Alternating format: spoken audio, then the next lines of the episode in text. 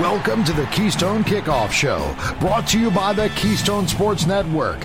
Get the best Penn State sports news and analysis at KeystonesportsNetwork.com or download the Keystone Sports app from your smartphone. Hello and welcome to the Keystone Kickoff Show. I'm Jim Galante along with T. Frank Carr. First of all, T. Frank, happy Thanksgiving. Happy Thanksgiving, Jim. Happy final week of the regular season as well. Uh, we, we've made it. We are 12 twelfths of the way through the college football season. Well, let's let's not put it out too quickly. We're 11 twelfths of the way. Right. It's not complete we, yet. It, we, we haven't finished week 12 yet. Happy Thanksgiving to all of you out there. Glad you could join us. We are still wrapping up Penn State versus Rutgers.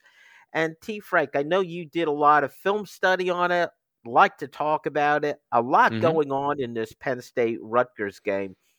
Let's start with Drew Allar, the game plan, and first, just in general, new offensive coordinators. Was this game called any differently than any of the prior games? And I'm talking about when Drew Allar was still in there. First, yeah, half. you can talk yeah, about that's Beau Pribula later. Yeah, that's important because the way the game ended, and this is just the way the human brain works, is you remember the last thing. That's what you remember. And the last thing that we all remember was a high school football game between two teams des- determined to run their quarterbacks. And it was kind of a it was a hard game to digest, but uh, you can't forget, like if you're in my position, you can't forget what happened in the first quarter. And what they did in the first quarter is exactly what they said they were going to do, and the things that James Franklin wanted before uh, he fired Mike Yurcich was they they threw on first down. They threw some concepts that got the quarterback some easy looks. They also asked him to be a quarterback at times, but then they did things that I thought were really smart that I had been thinking, you know, here are some of the problems that Penn State has been running into previously. Um, the difference is they're still a run first team, so they're still going to run the ball predominantly. And then uh, in Rutgers went on a nine minute drive and soaked up, you know, a third of the first half. So there's there's a lot of like game flow situation stuff that alters the way you feel about the game afterwards, especially when Drew Allar gets hurt um, early in the third quarter.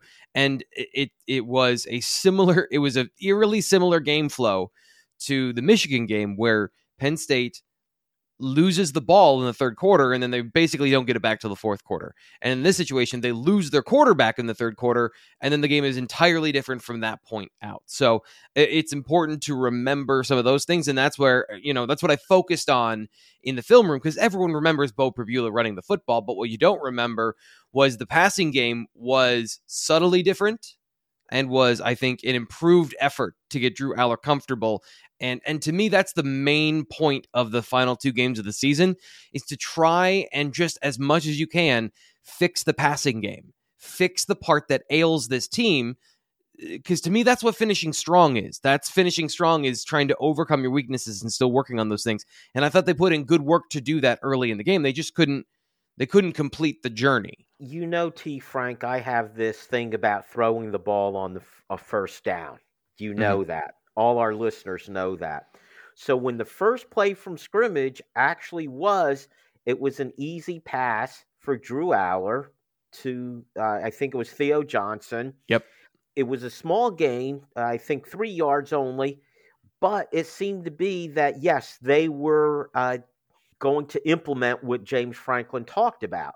I was really happy to see that. My question was, did they continue that concept through the first half? And again, you pointed out smartly that it was a shortened first half when you have Rutgers going on a nine minute drive. But what little they had there, did they implement what James Franklin talked about?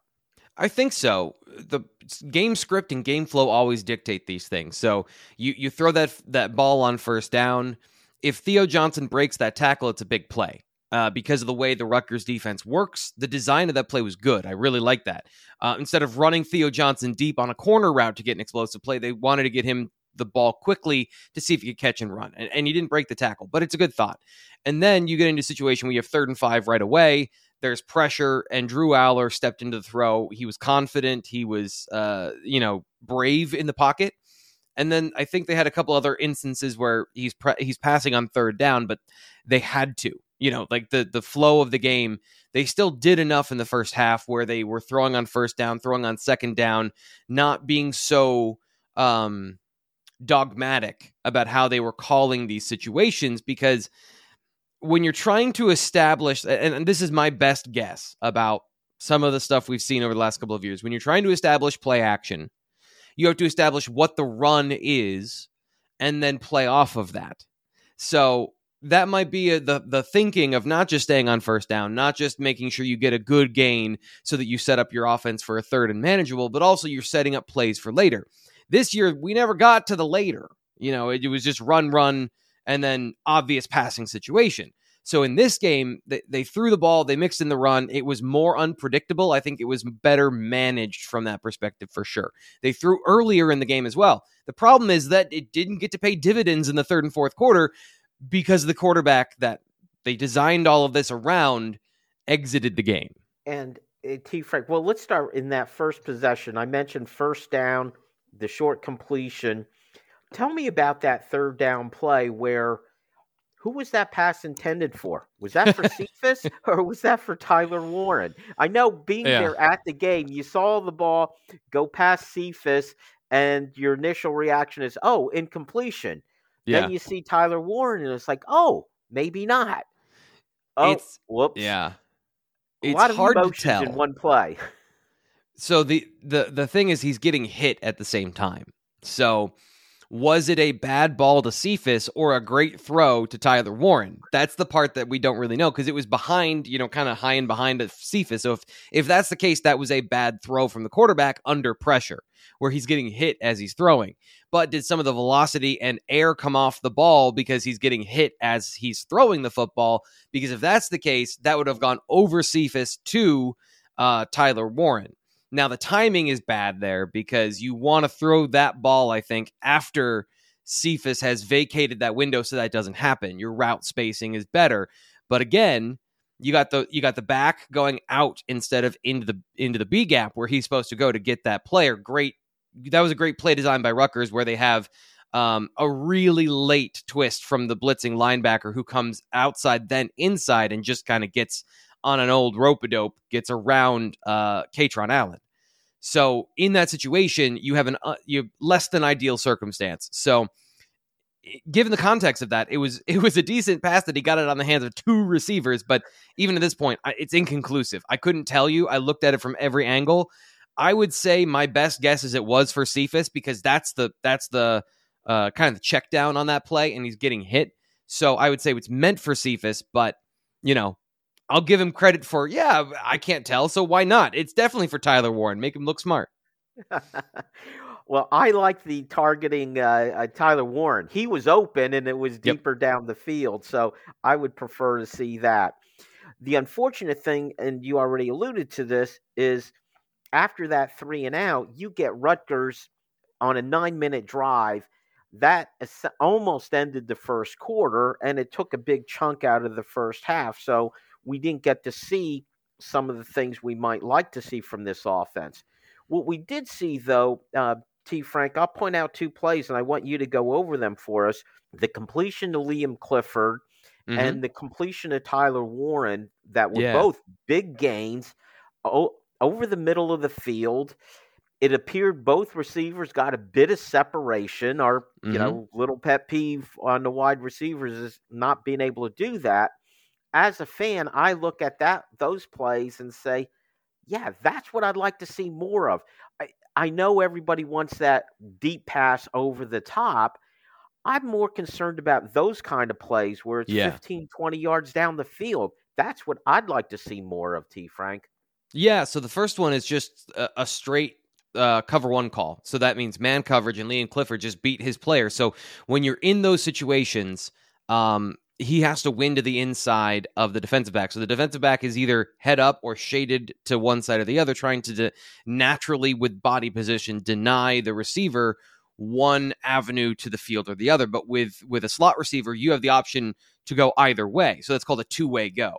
So Clifford did a great job of setting up the defensive back and then winning inside immediately. Not uh, the Penn State receivers, it seems a lot of times they take a lot of time setting up the defensive back instead of just making an efficient uh, and effective route to get into your route. And when you have a, a quarterback and an offensive line that are expecting timing because you know they they're not going to hold up forever you need to get guys that are much more efficient at winning. And Clifford was super efficient in that position. So he just he beat his guy. He caught the ball. The ball was directly on him. Great throw, and that's that catch and run. I agree with you. I think it all the way back in the summer. Drew Allar sat down with Adam Breneman on his podcast and talked about how they were incorporating some um, Shanahan style stuff into the offense. And I thought that meant more of what you just talked about of these medium length completions, catch and run opportunities, designing guys open with play action and the run game and certain things. And what it meant was, I think, in this situation, just outside zone. They just added in outside zone, which is a staple of that offense, and never really got to any of the things that we're talking about here. The second completion uh, that you mentioned to Tyler Warren was my favorite play of the day. It's the exact same play or the exact same concept. We're playing off the same idea as the very first play of the game, but in a different way. And this is talking about that that play calling that I think accentuates and helps the offense, where you are it, Rutgers has this defensive style where they're playing man coverage like the Liam Clifford play, or they're playing a zone coverage that has man concepts baked into it called cover four or quarters where you have the the safeties are over top of in this situation we're just going to keep it simple and say they're over top the tight ends. And if you go 10 yards down the field that turns into man coverage. So those guys are responsible for anyone that goes through their zone that many yards down the field um, but what ends up working out as essentially is man coverage of the guy you line up over so what penn state did is they ran tyler warren underneath that defender and behind the linebackers. They use play action to draw those guys up and create a natural window instead of running a deep post or something like that, where now you're running into the coverage. You're running 10 yards to a guy who's waiting for you and then trying to win. They schemed open a pass. And that is something that I thought Penn State needed to do more of this year.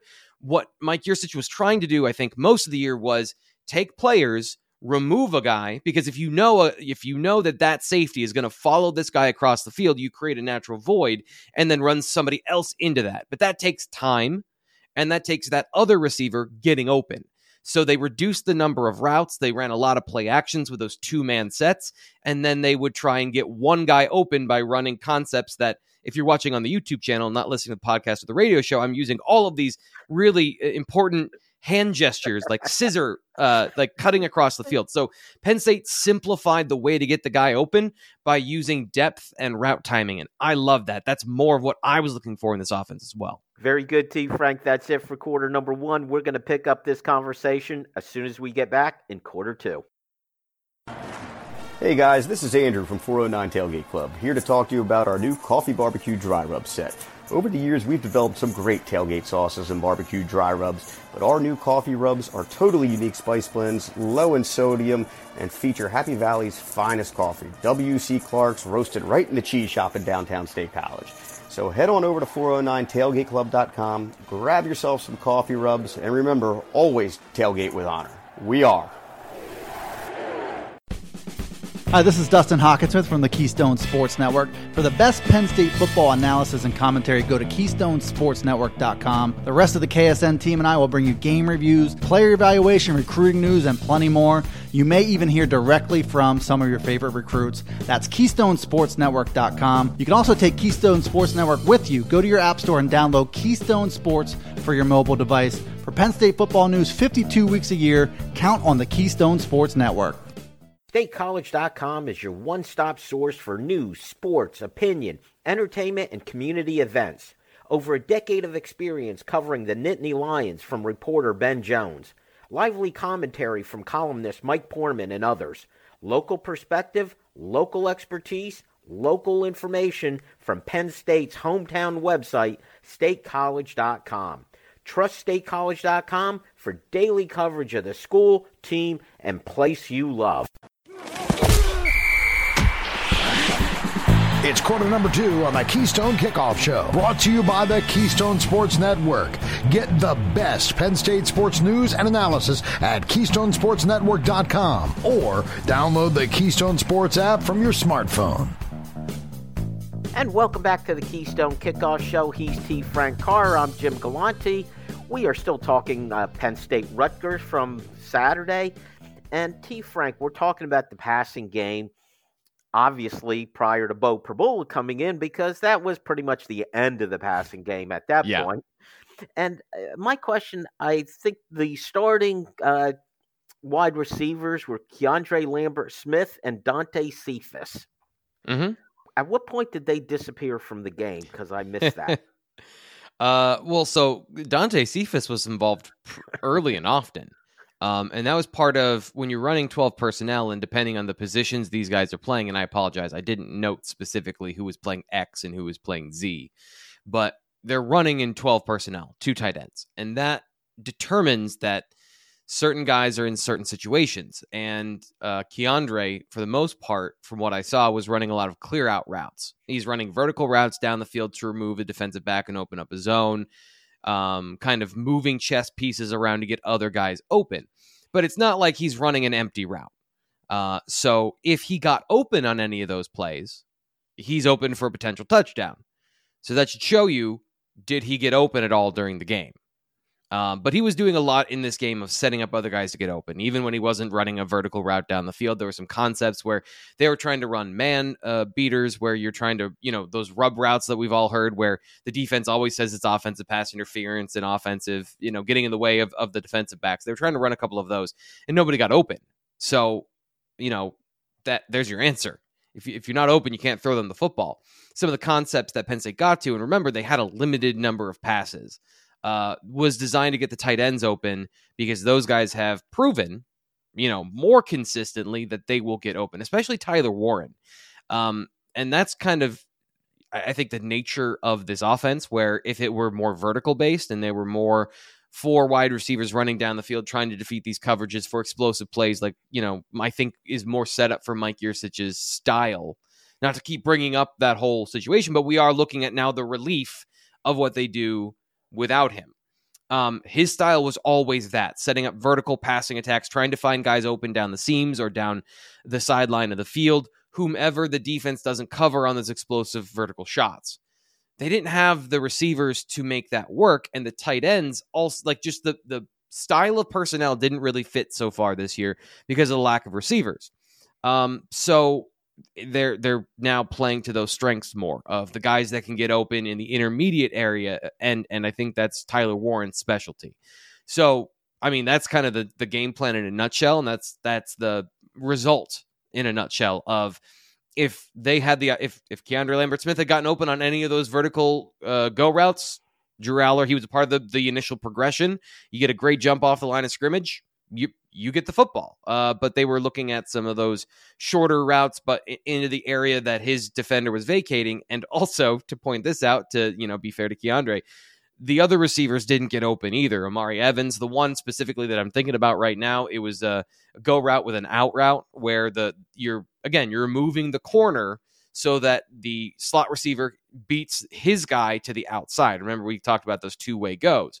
So you're trying to vacate an area to open it up for another guy underneath, and and the, the underneath guy didn't get open either. So you get a check down to the running back. So the running backs and tight ends get more involved in the offense because the receivers continue to struggle with separation and being playmakers, essentially.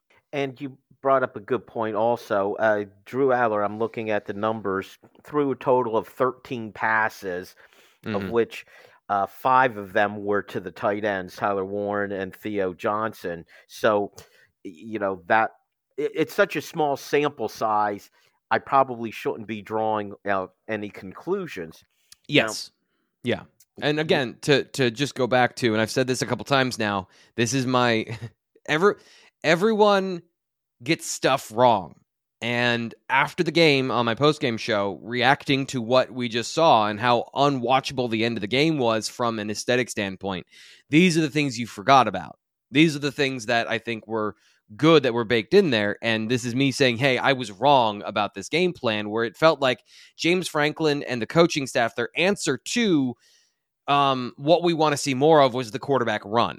And certainly that was a part of it, but that wasn't the only part. They did change these other parts about the offense to get the correct, in my estimation, from what we've seen of this offense this year, do some things to make it easier on the players instead of having them try to execute harder plays that, as James Franklin talked about on Monday, were more complex and just more. They had more in the playbook previously. They pared it down to some essential concepts and then ran those fast. And I think that didn't totally show up because quarterback got hurt. And you didn't see the totality of, you said 13 passes, 12 of those in the first half. You know, you get to 25, 26 attempts in the in the game and maybe they don't get to that because they're winning, but you get to 20, 21 attempts and it looks and feels very different compared to what it did at the end of the game, which was, well, what it was. Before we get to the quarterback running the ball, I just want to mention Dante Cephas. Four targets, no completions. Mm-hmm. There was the play, Penn State kind of stuck back in their own territory, their own five yard line. Two minute drive, yeah. Yes. End of the first half. There was a pass. It looked like where where in the world was Drew, Drew Allar throwing that yeah. ball? More to that play than that, though, isn't there? So these are the context clues we have to use because we don't know. You know, in, defense, Dante Cephas could have been entirely right, and the quarterback could have been entirely wrong. That he was supposed to run that comeback route, and that Drew Allar was the one that was wrong. In these situations, the context is important. So again, we're talking about what coverage they're facing and if there's an option on the route to run two different routes, did you pick the correct one for both players, for the quarterback and for the wide receiver? So it's cover three, which means it's a zone coverage. The corner is trying to stay on top of the receiver, not let him go deep. And the leverage, meaning which side of the receiver he's on, he's on the inside of the receiver. So there's naturally room to the outside. There's naturally, if you run to the sideline, as much as he is in position to break that way, you know where you're going more than he does. So you're trying to fit the ball into a small window to the sideline on an out route, which is what he didn't run, which is what Drew Allar threw based on where the ball went. It wasn't like it was off target and it was kind of close, it was completely in a different spot. So then we use the context clues of who's been in this offense longer, who's more likely to have made the mistake and who's made more mistakes previously. So ultimately, we don't know. But if we use the context clues of the situation, things that we've seen previously, uh, plays that Penn State likes to run, they love to run that out route. They love to run that particular play away from the coverage it, at that depth. Um, so that was my assessment of the situation. But as James Franklin said, there was only one missed assignment in the game. And maybe that was the one but that was definitely that was the one because it was the most obvious. I, I, didn't see any others, but again, context clues. That's my guess as to which one was the missed assignment and what happened. Well, if you go by as you said, the fact that that's where the quarterback threw the ball, you'd think if that was the call, uh, Drew Allar would have it correct. The other part to it is just where the defender was playing. So if it was an option, it was obvious the defender was taking inside position. So if you're yeah. reading that, if it's you're supposed to read it, it's obvious he should have gone out. So I, I am with you on that. By the all way, right. Jim, um, uh, so we're sitting here talking about all these plays, and we're we're kind of breaking them down here. It is so much easier to understand this stuff, especially if you're listening and not seeing my very articulate hand gestures. Uh, if you go to bluewhiteillustrated.com and you sign up for Blue White Illustrated, because we've got a special right now just for people watching on the YouTube channel, uh, use the promo code PSU1 and you get two months for a dollar. So you can go and you can see where I'm not using hand gestures and I'm using actual video and some teach tapes type things in my my own jerry rigged sort of way uh, to see all of this stuff because I'm doing my best to give you the understanding from a words perspective but a picture is worth a thousand words, and, and I'm not fitting a thousand words here into the into the show. I don't think. And T. Frank, I could advocate for that. You, my friend, are definitely worth a dollar. And thank you.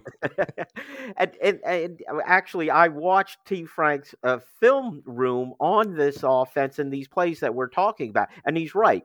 It becomes obvious in the play we were talking about with Dante Cephas, and you pointed out on the video, T. Frank, the defender had inside position.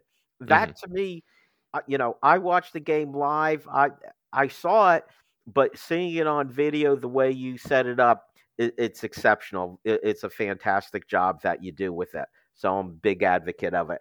All right, T. Frank, you mentioned earlier about the quarterback running the ball more, and I'm mm-hmm. talking about Drew Allar, not Beau Pribula here. They did.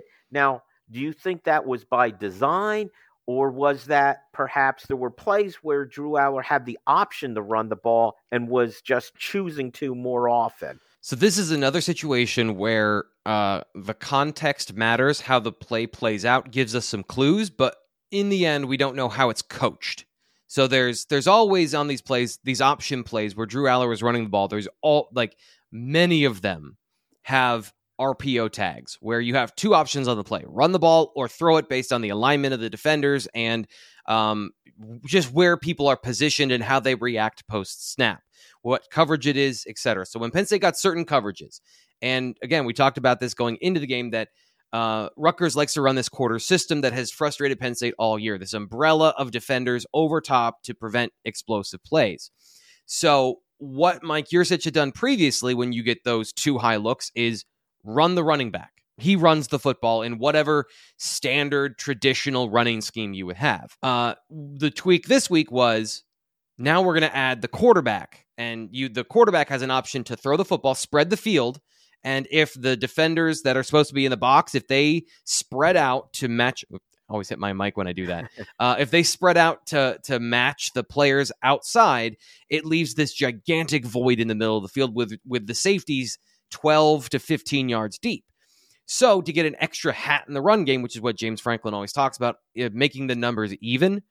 He just had they just had the quarterback run instead of the running back. The running back then becomes a lead blocker, and you just get ten easy yards. So if you want players to stop playing 15 yards deep and to play that way, you run the quarterback. And I think that's where a lot of team a lot of fans with Drew Allar, a pocket passer, had an issue with the game plan is you're putting him in those positions to get hurt. Um, and, and it it is a risk reward, sure, but this is something that teams at every level of football do, even in the NFL. Like even if if it's not a called uh, quarterback option. This is still an option for the quarterback to run if you cover all of the assignments. So it's not so far out of the bounds where it's James Franklin can only run the quarterback in his offense. It's also a thing that everybody does. So there's a little bit of both understanding how that the offense operated. Uh, in that particular situation with that particular option. Very good, T. Frank. That's it for quarter number two. We'll pick up that part of the conversation in quarter four. But first, your questions, and we ask T. Frank. Stay tuned for that. Hey guys, this is Andrew from 409 Tailgate Club, here to talk to you about our new coffee barbecue dry rub set. Over the years, we've developed some great tailgate sauces and barbecue dry rubs, but our new coffee rubs are totally unique spice blends, low in sodium, and feature Happy Valley's finest coffee, W.C. Clark's, roasted right in the cheese shop in downtown State College. So head on over to 409tailgateclub.com, grab yourself some coffee rubs, and remember, always tailgate with honor. We are. Hi, this is Dustin Hockensmith from the Keystone Sports Network. For the best Penn State football analysis and commentary, go to KeystonesportsNetwork.com. The rest of the KSN team and I will bring you game reviews, player evaluation, recruiting news, and plenty more. You may even hear directly from some of your favorite recruits. That's KeystonesportsNetwork.com. You can also take Keystone Sports Network with you. Go to your App Store and download Keystone Sports for your mobile device. For Penn State football news 52 weeks a year, count on the Keystone Sports Network. StateCollege.com is your one stop source for news, sports, opinion, entertainment, and community events. Over a decade of experience covering the Nittany Lions from reporter Ben Jones. Lively commentary from columnist Mike Poorman and others. Local perspective, local expertise, local information from Penn State's hometown website, statecollege.com. Trust statecollege.com for daily coverage of the school, team, and place you love. Let's get back to the action on the Keystone Kickoff Show. Brought to you by the Keystone Sports Network. Get the best Penn State sports news and analysis at KeystonesportsNetwork.com or download the Keystone Sports app from your smartphone. And welcome back to the Keystone Kickoff Show. It's quarter number three. It means it's time to ask T Frank. This is where we take your questions. T Frank gives the perfect answer to every single one of them. And at the end of the segment, he will pick out the best question. Whoever sent it to us will get the prize pack from 409tailgateclub.com. That's 409tailgateclub.com. If you're looking for barbecue rubs, sauces, Bloody Mary mix, that's the place to go. T. Frank, my friend, are you ready? I'm going to finish the season strong. So, yes, I am going to nail this segment. Uh, you haven't heard the questions yet, T. Frank, so don't be so confident. right, let, let's start with our friend Steve from Columbia who says, T. Frank, early in Saturday's post game podcast, you yeah. said the following The train has sailed. Yes. What? Yeah.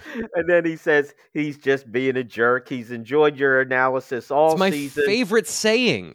It's my favorite thing to say because it's so ridiculous and it makes it it provides this imagery that makes no sense. So like I just say it accidentally. I used to say it ironically to start. Now it's just how I say it. It's not that the ship has sailed. The train has sailed. That is exactly what I'm I, I meant remember. to say that. well, I'm also the one who says rocket surgeon, so yeah. You're you're you are allowed. Okay, let's move on. Uh, let's go to Joe in Scranton. Joe says, "You think Drew Allar should transfer? We don't have the receivers that fits his game. He threw the ball all over the field in high school. Franklin and Yurcich really messed up on this. Cephas played at Kent State, Kent State because he belongs at that level. Can I respond to that, T. Frank? Not really uh, but we will. Should Drew Allar transfer? I don't know. What's the best situation for Drew Allar?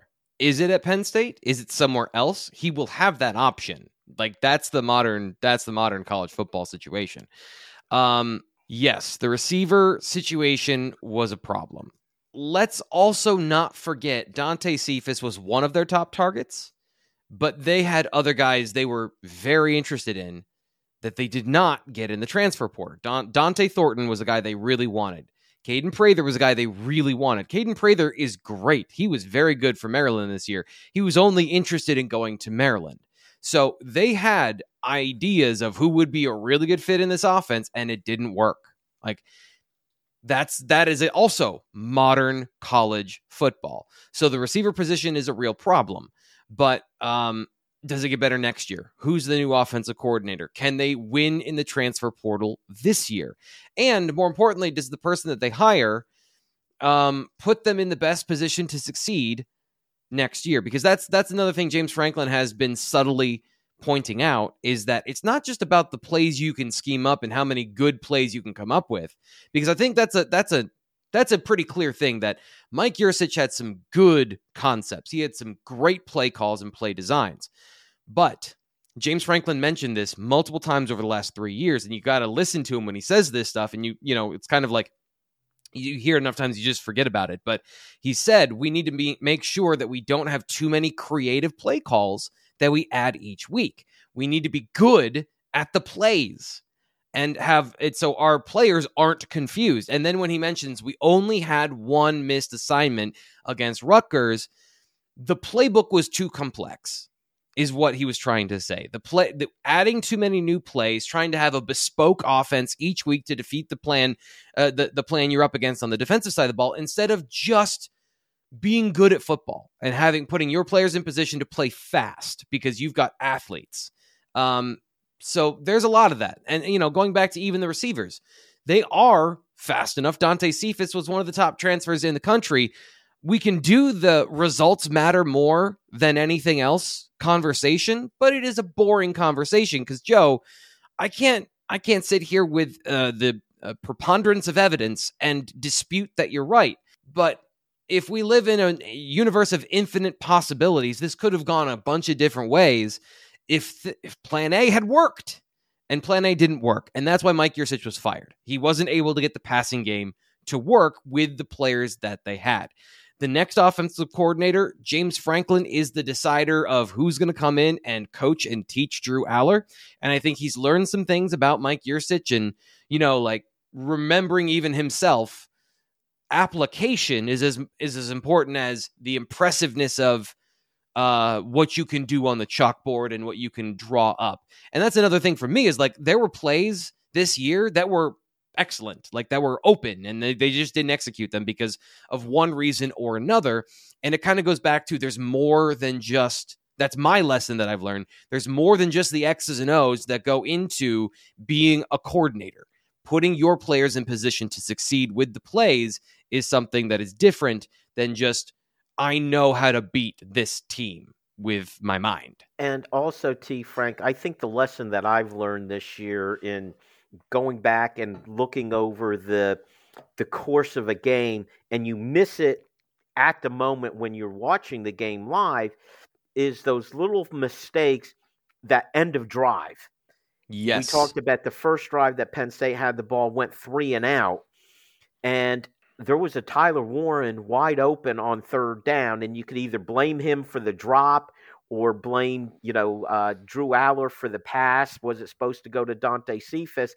I think for Tyler Warren, having Dante Cephas in front of him, yeah, you know, Route I'm spacing. not even sure if he wouldn't have t- didn't even tip the ball, and so I don't really blame Tyler Warren also. But that ends the drive we assumed Dante Cephas wrong the wrong, ran the wrong pattern. But it's even before that, Jim. It's even before that. It's that the the mistake was uh Kaytron Allen took the wrong path to the guy he's supposed to block. So if Allar has time, either of those options have a chance for a first down.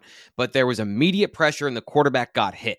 So we don't know the result because of that little mistake earlier in the game. And little mistakes are absolutely the death of this offense all year, whether it was route mistakes, pass blocking mistakes, um, or quarterback errors, they just all added up to this offense being ineffective most games.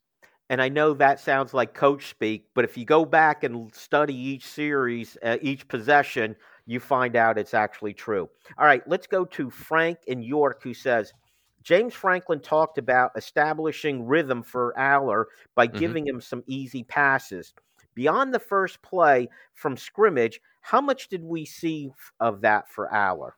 Yeah, that's the, the entirety of my film room. And that's a lot of what we talked about today on the show. So if you want to check it out, I, I encourage you. It's I can tell you, but it's easier to show you. And game script and game flow are two different things. So your quarterback is going to be put in a situation sometimes where he has to be the guy.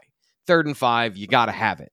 Uh, but there were a lot of instances where they tried some different things to get him in rhythm, throwing on first down more often, throwing some less I don't say less complex because they still he still had to read the full field and get to some checkdowns, but things that weren't 17 yards down the field or things that were uh, just made more sense. It's hard to again, it's hard to explain without going through all of the details. But yes, I think that that was my biggest mistake this week is after the game I forgot and didn't see all of those things. But when you go back and you watch the first the first quarter and the second quarter, they absolutely put Drew Allar in a better position, and that was that's the whole my bad this week. I'm a little embarrassed, truthfully. Like lay it on the line. I'm a little embarrassed about how I reacted that game post game, and I'm one of those people that can't just move on. I'm not one of those TV people that can just shout into a microphone, be wrong, and then be like, "What? I didn't say that. I didn't do that." It's like no, like that was wrong and I hope that that builds trust with people that, you know, if I'm going to say something that's incorrect, I'm going to come back and correct it and do my best to make sure that you know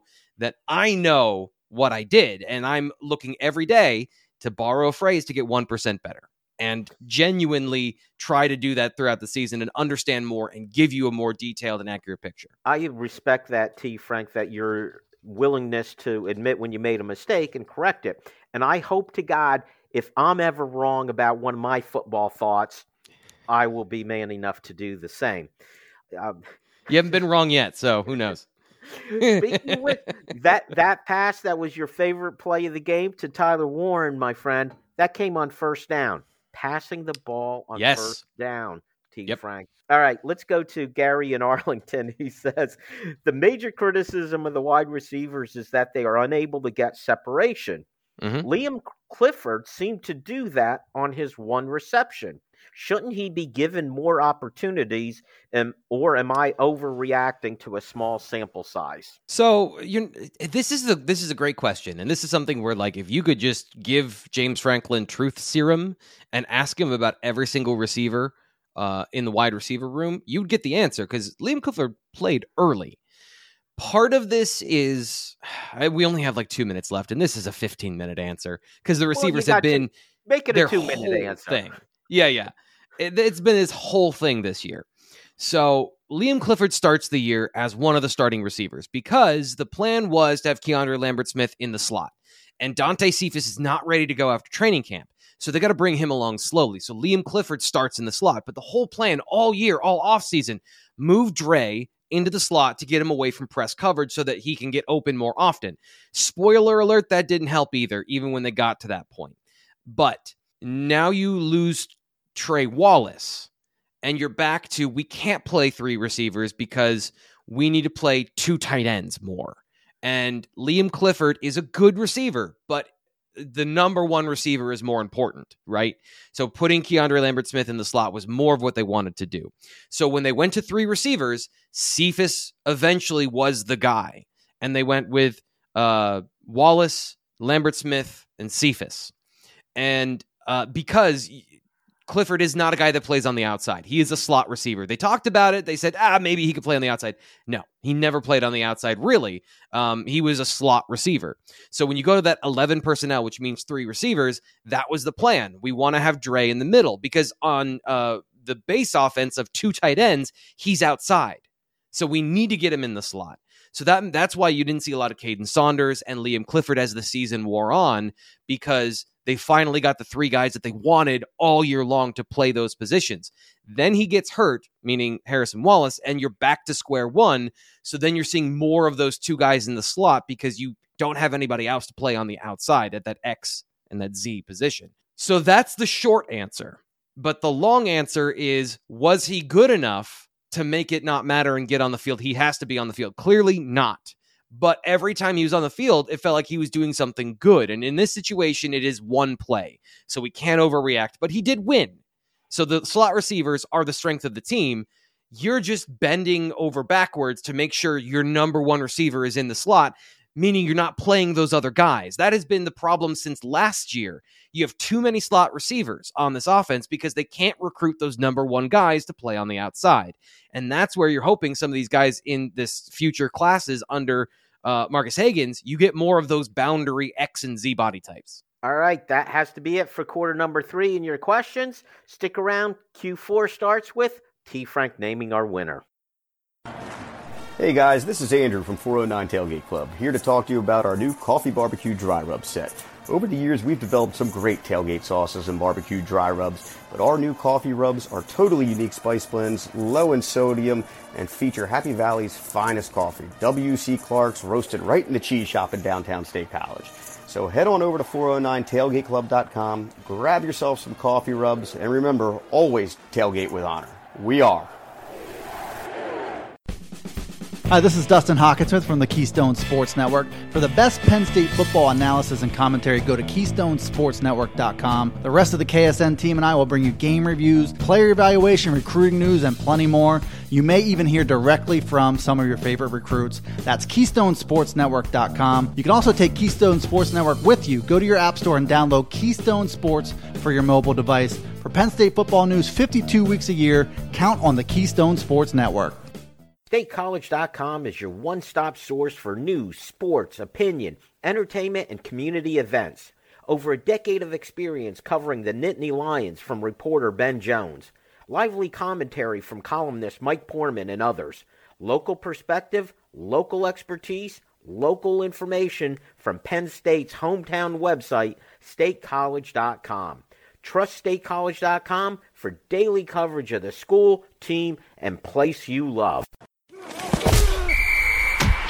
We head to the home stretch in quarter number four on the Keystone Kickoff Show. Brought to you by the Keystone Sports Network. Get the best Penn State sports news and analysis at KeystonesportsNetwork.com or download the Keystone Sports app from your smartphone. And welcome back to the Keystone Kickoff Show. It is quarter number four.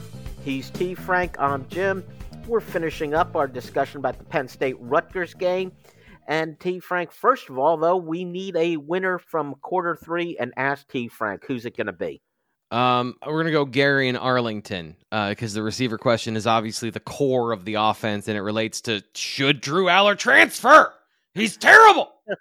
ah, quarterbacks. Ah, uh, yeah, an offense needs to be complete. So Gary and Arlington is our winner today. And I'm just Joe, I'm just poking some fun because that's just the internet yelling at me for t- for for three months straight about this offense. Uh, the end of the season, I I'm gonna detox because I have to be in the comment section to talk to our audience. I have to be there to moderate things. but my goodness, is it the most negative place I've ever been? Wow. well, we could do a whole show on all the negatives and just bring up those things, but I'm going to play that uh, fan uh, forum person here, T. Frank. Mm-hmm. Did you see how that offense hummed when Beau Pribula was in there? Yeah. I think we've got a quarterback controversy. Why isn't Beau Pribula starting? Before we get there, I'm going to rephrase the question. Can feel my blood pressure just going through the roof, but continue. A, couple things, though, I I think occurred when Beau Pribula came in.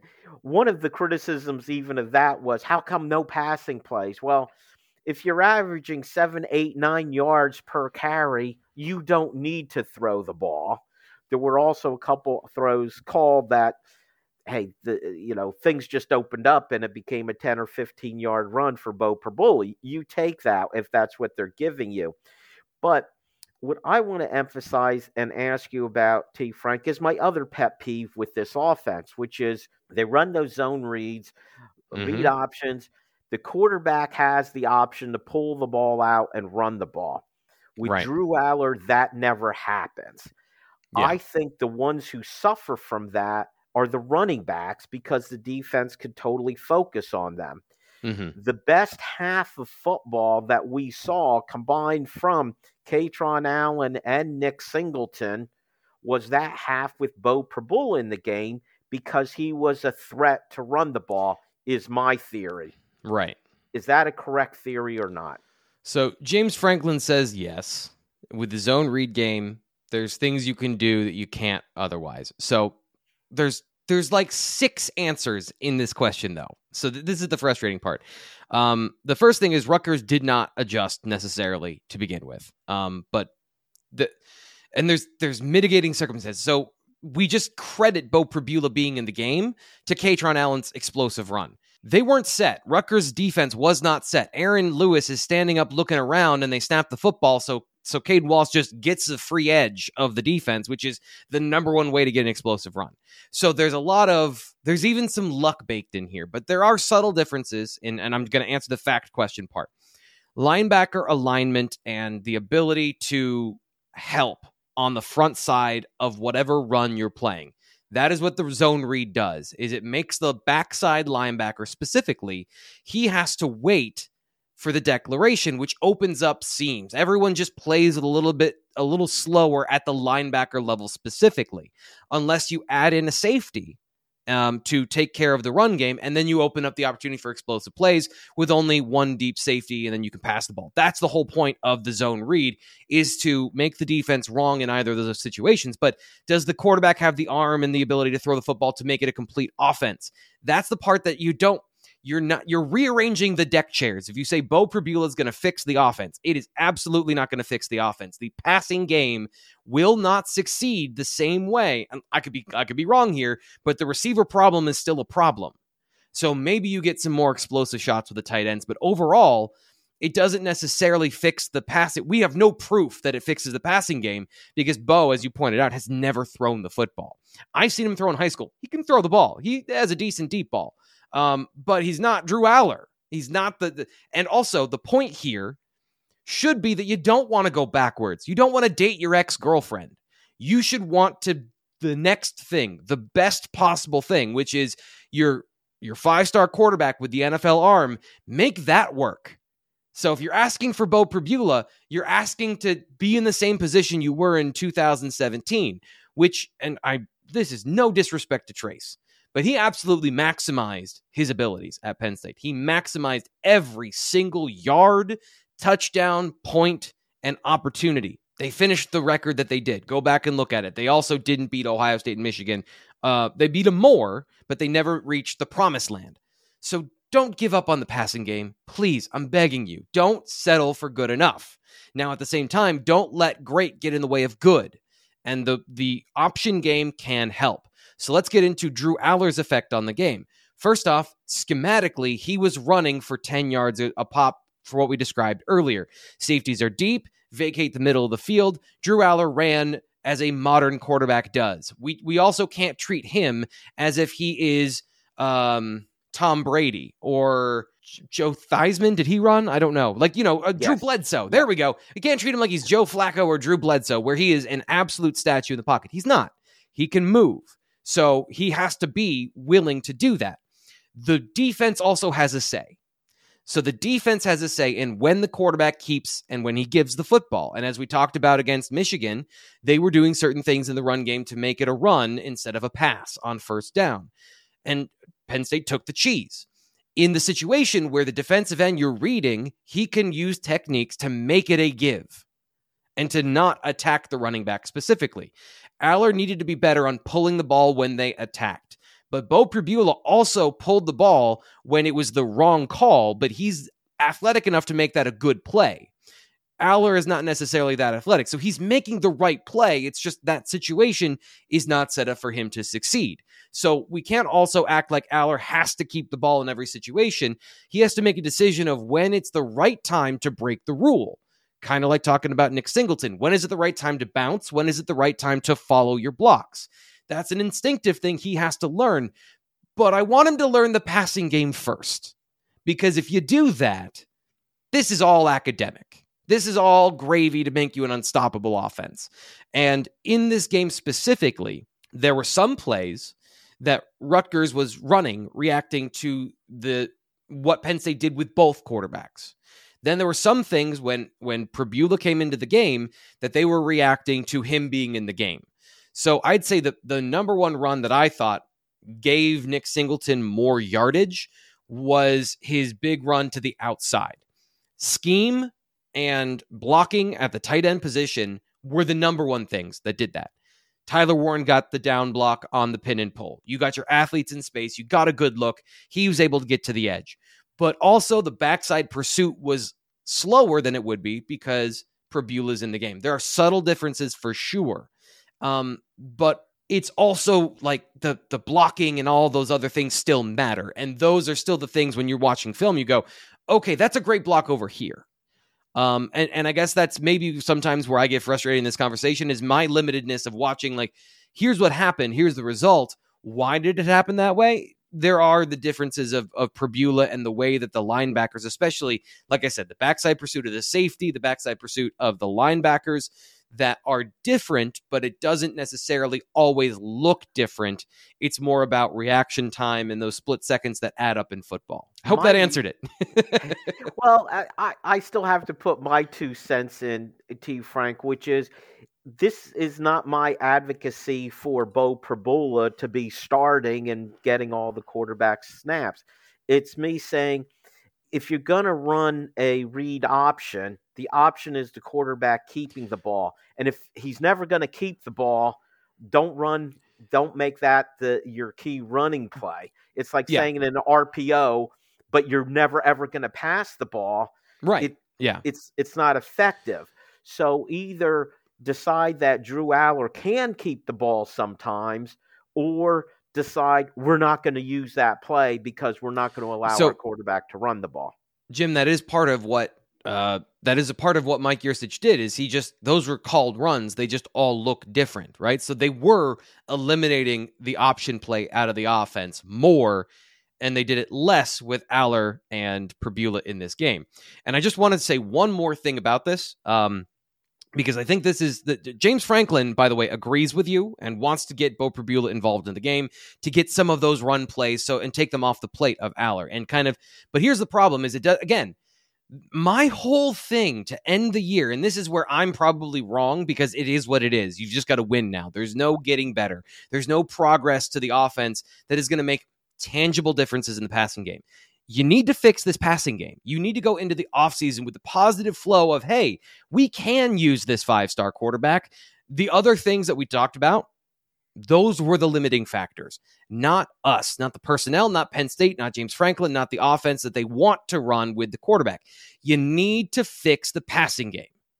And playing Beau Pribula doesn't open up the passing game because the minute he's not under center, you don't have that threat you're talking about, Jim. You don't have that read option keep. You don't have those things. So then it becomes just play Beau. And the guys, uh, the the the people on the internet saying play Beau Pribula, he's clearly the better quarterback. He's better suited to run a college offense that doesn't have the sophisticated passing game that you want because your receivers don't get open. And that's the biggest problem. And this is my frustration is like, how does this team end the year on a positive note? And to me, that means getting to the place that you wanted to be, which was a balanced offense that can throw and that can run. They were starting to do that before Allar got injured. And now there's one game left. And does it matter? And like, are, are, you shouting into the wind? Am I the philosopher at the top of the mountain, um, contemplating life instead of living life? And that's kind of the reality that they've they've got here for the bowl game. Hiring a new offensive coordinator is going to happen in that time as well, so you're going to have a new direction no matter what. But just like keep, I don't want to say keeping guys from going to the portal, but also showing something that will get players interested in coming to this offense and fixing the problem. Because the the going back to the receiver discussion that I wanted to get to here this receiving class they have coming in doesn't fix the problem either. Peter Gonzalez, 6'2, 200, he's a boundary receiver. He's a guy that plays on the outside, I should say. Not boundary, that means something different. But it also means the same thing, playing on the outside. You've got uh, Josiah Brown, who's also injured uh, now, and well, I don't know his rehab time. He is that Z slot slash guy who might end up being just a slot guy. Tyseer Denmark, hard slot receiver. You need to go into the portal and find some horses to be on the outside. And if you don't provide them any interest and show them that Drew Allar is a good quarterback and that everyone who thinks he's garbage is wrong, then you're kind of it's it, it then those people are right. You know, the the perception is correct. So anything you can do to fix that is more important, I think, than getting the running backs an extra 60 yards in the final two games. That's going to have to be our final word, T. Frank. Thank you all for joining us. Have a great Thanksgiving week, and we'll see you next time on the Keystone Kickoff Show. Hey guys, this is Andrew from 409 Tailgate Club, here to talk to you about our new coffee barbecue dry rub set. Over the years, we've developed some great tailgate sauces and barbecue dry rubs, but our new coffee rubs are totally unique spice blends, low in sodium, and feature Happy Valley's finest coffee, W.C. Clark's, roasted right in the cheese shop in downtown State College. So head on over to 409tailgateclub.com, grab yourself some coffee rubs, and remember, always tailgate with honor. We are. Hi, this is Dustin Hockensmith from the Keystone Sports Network. For the best Penn State football analysis and commentary, go to KeystonesportsNetwork.com. The rest of the KSN team and I will bring you game reviews, player evaluation, recruiting news, and plenty more. You may even hear directly from some of your favorite recruits. That's KeystonesportsNetwork.com. You can also take Keystone Sports Network with you. Go to your App Store and download Keystone Sports for your mobile device. For Penn State football news 52 weeks a year, count on the Keystone Sports Network. StateCollege.com is your one stop source for news, sports, opinion, entertainment, and community events. Over a decade of experience covering the Nittany Lions from reporter Ben Jones. Lively commentary from columnist Mike Poorman and others. Local perspective, local expertise, local information from Penn State's hometown website, statecollege.com. Trust statecollege.com for daily coverage of the school, team, and place you love.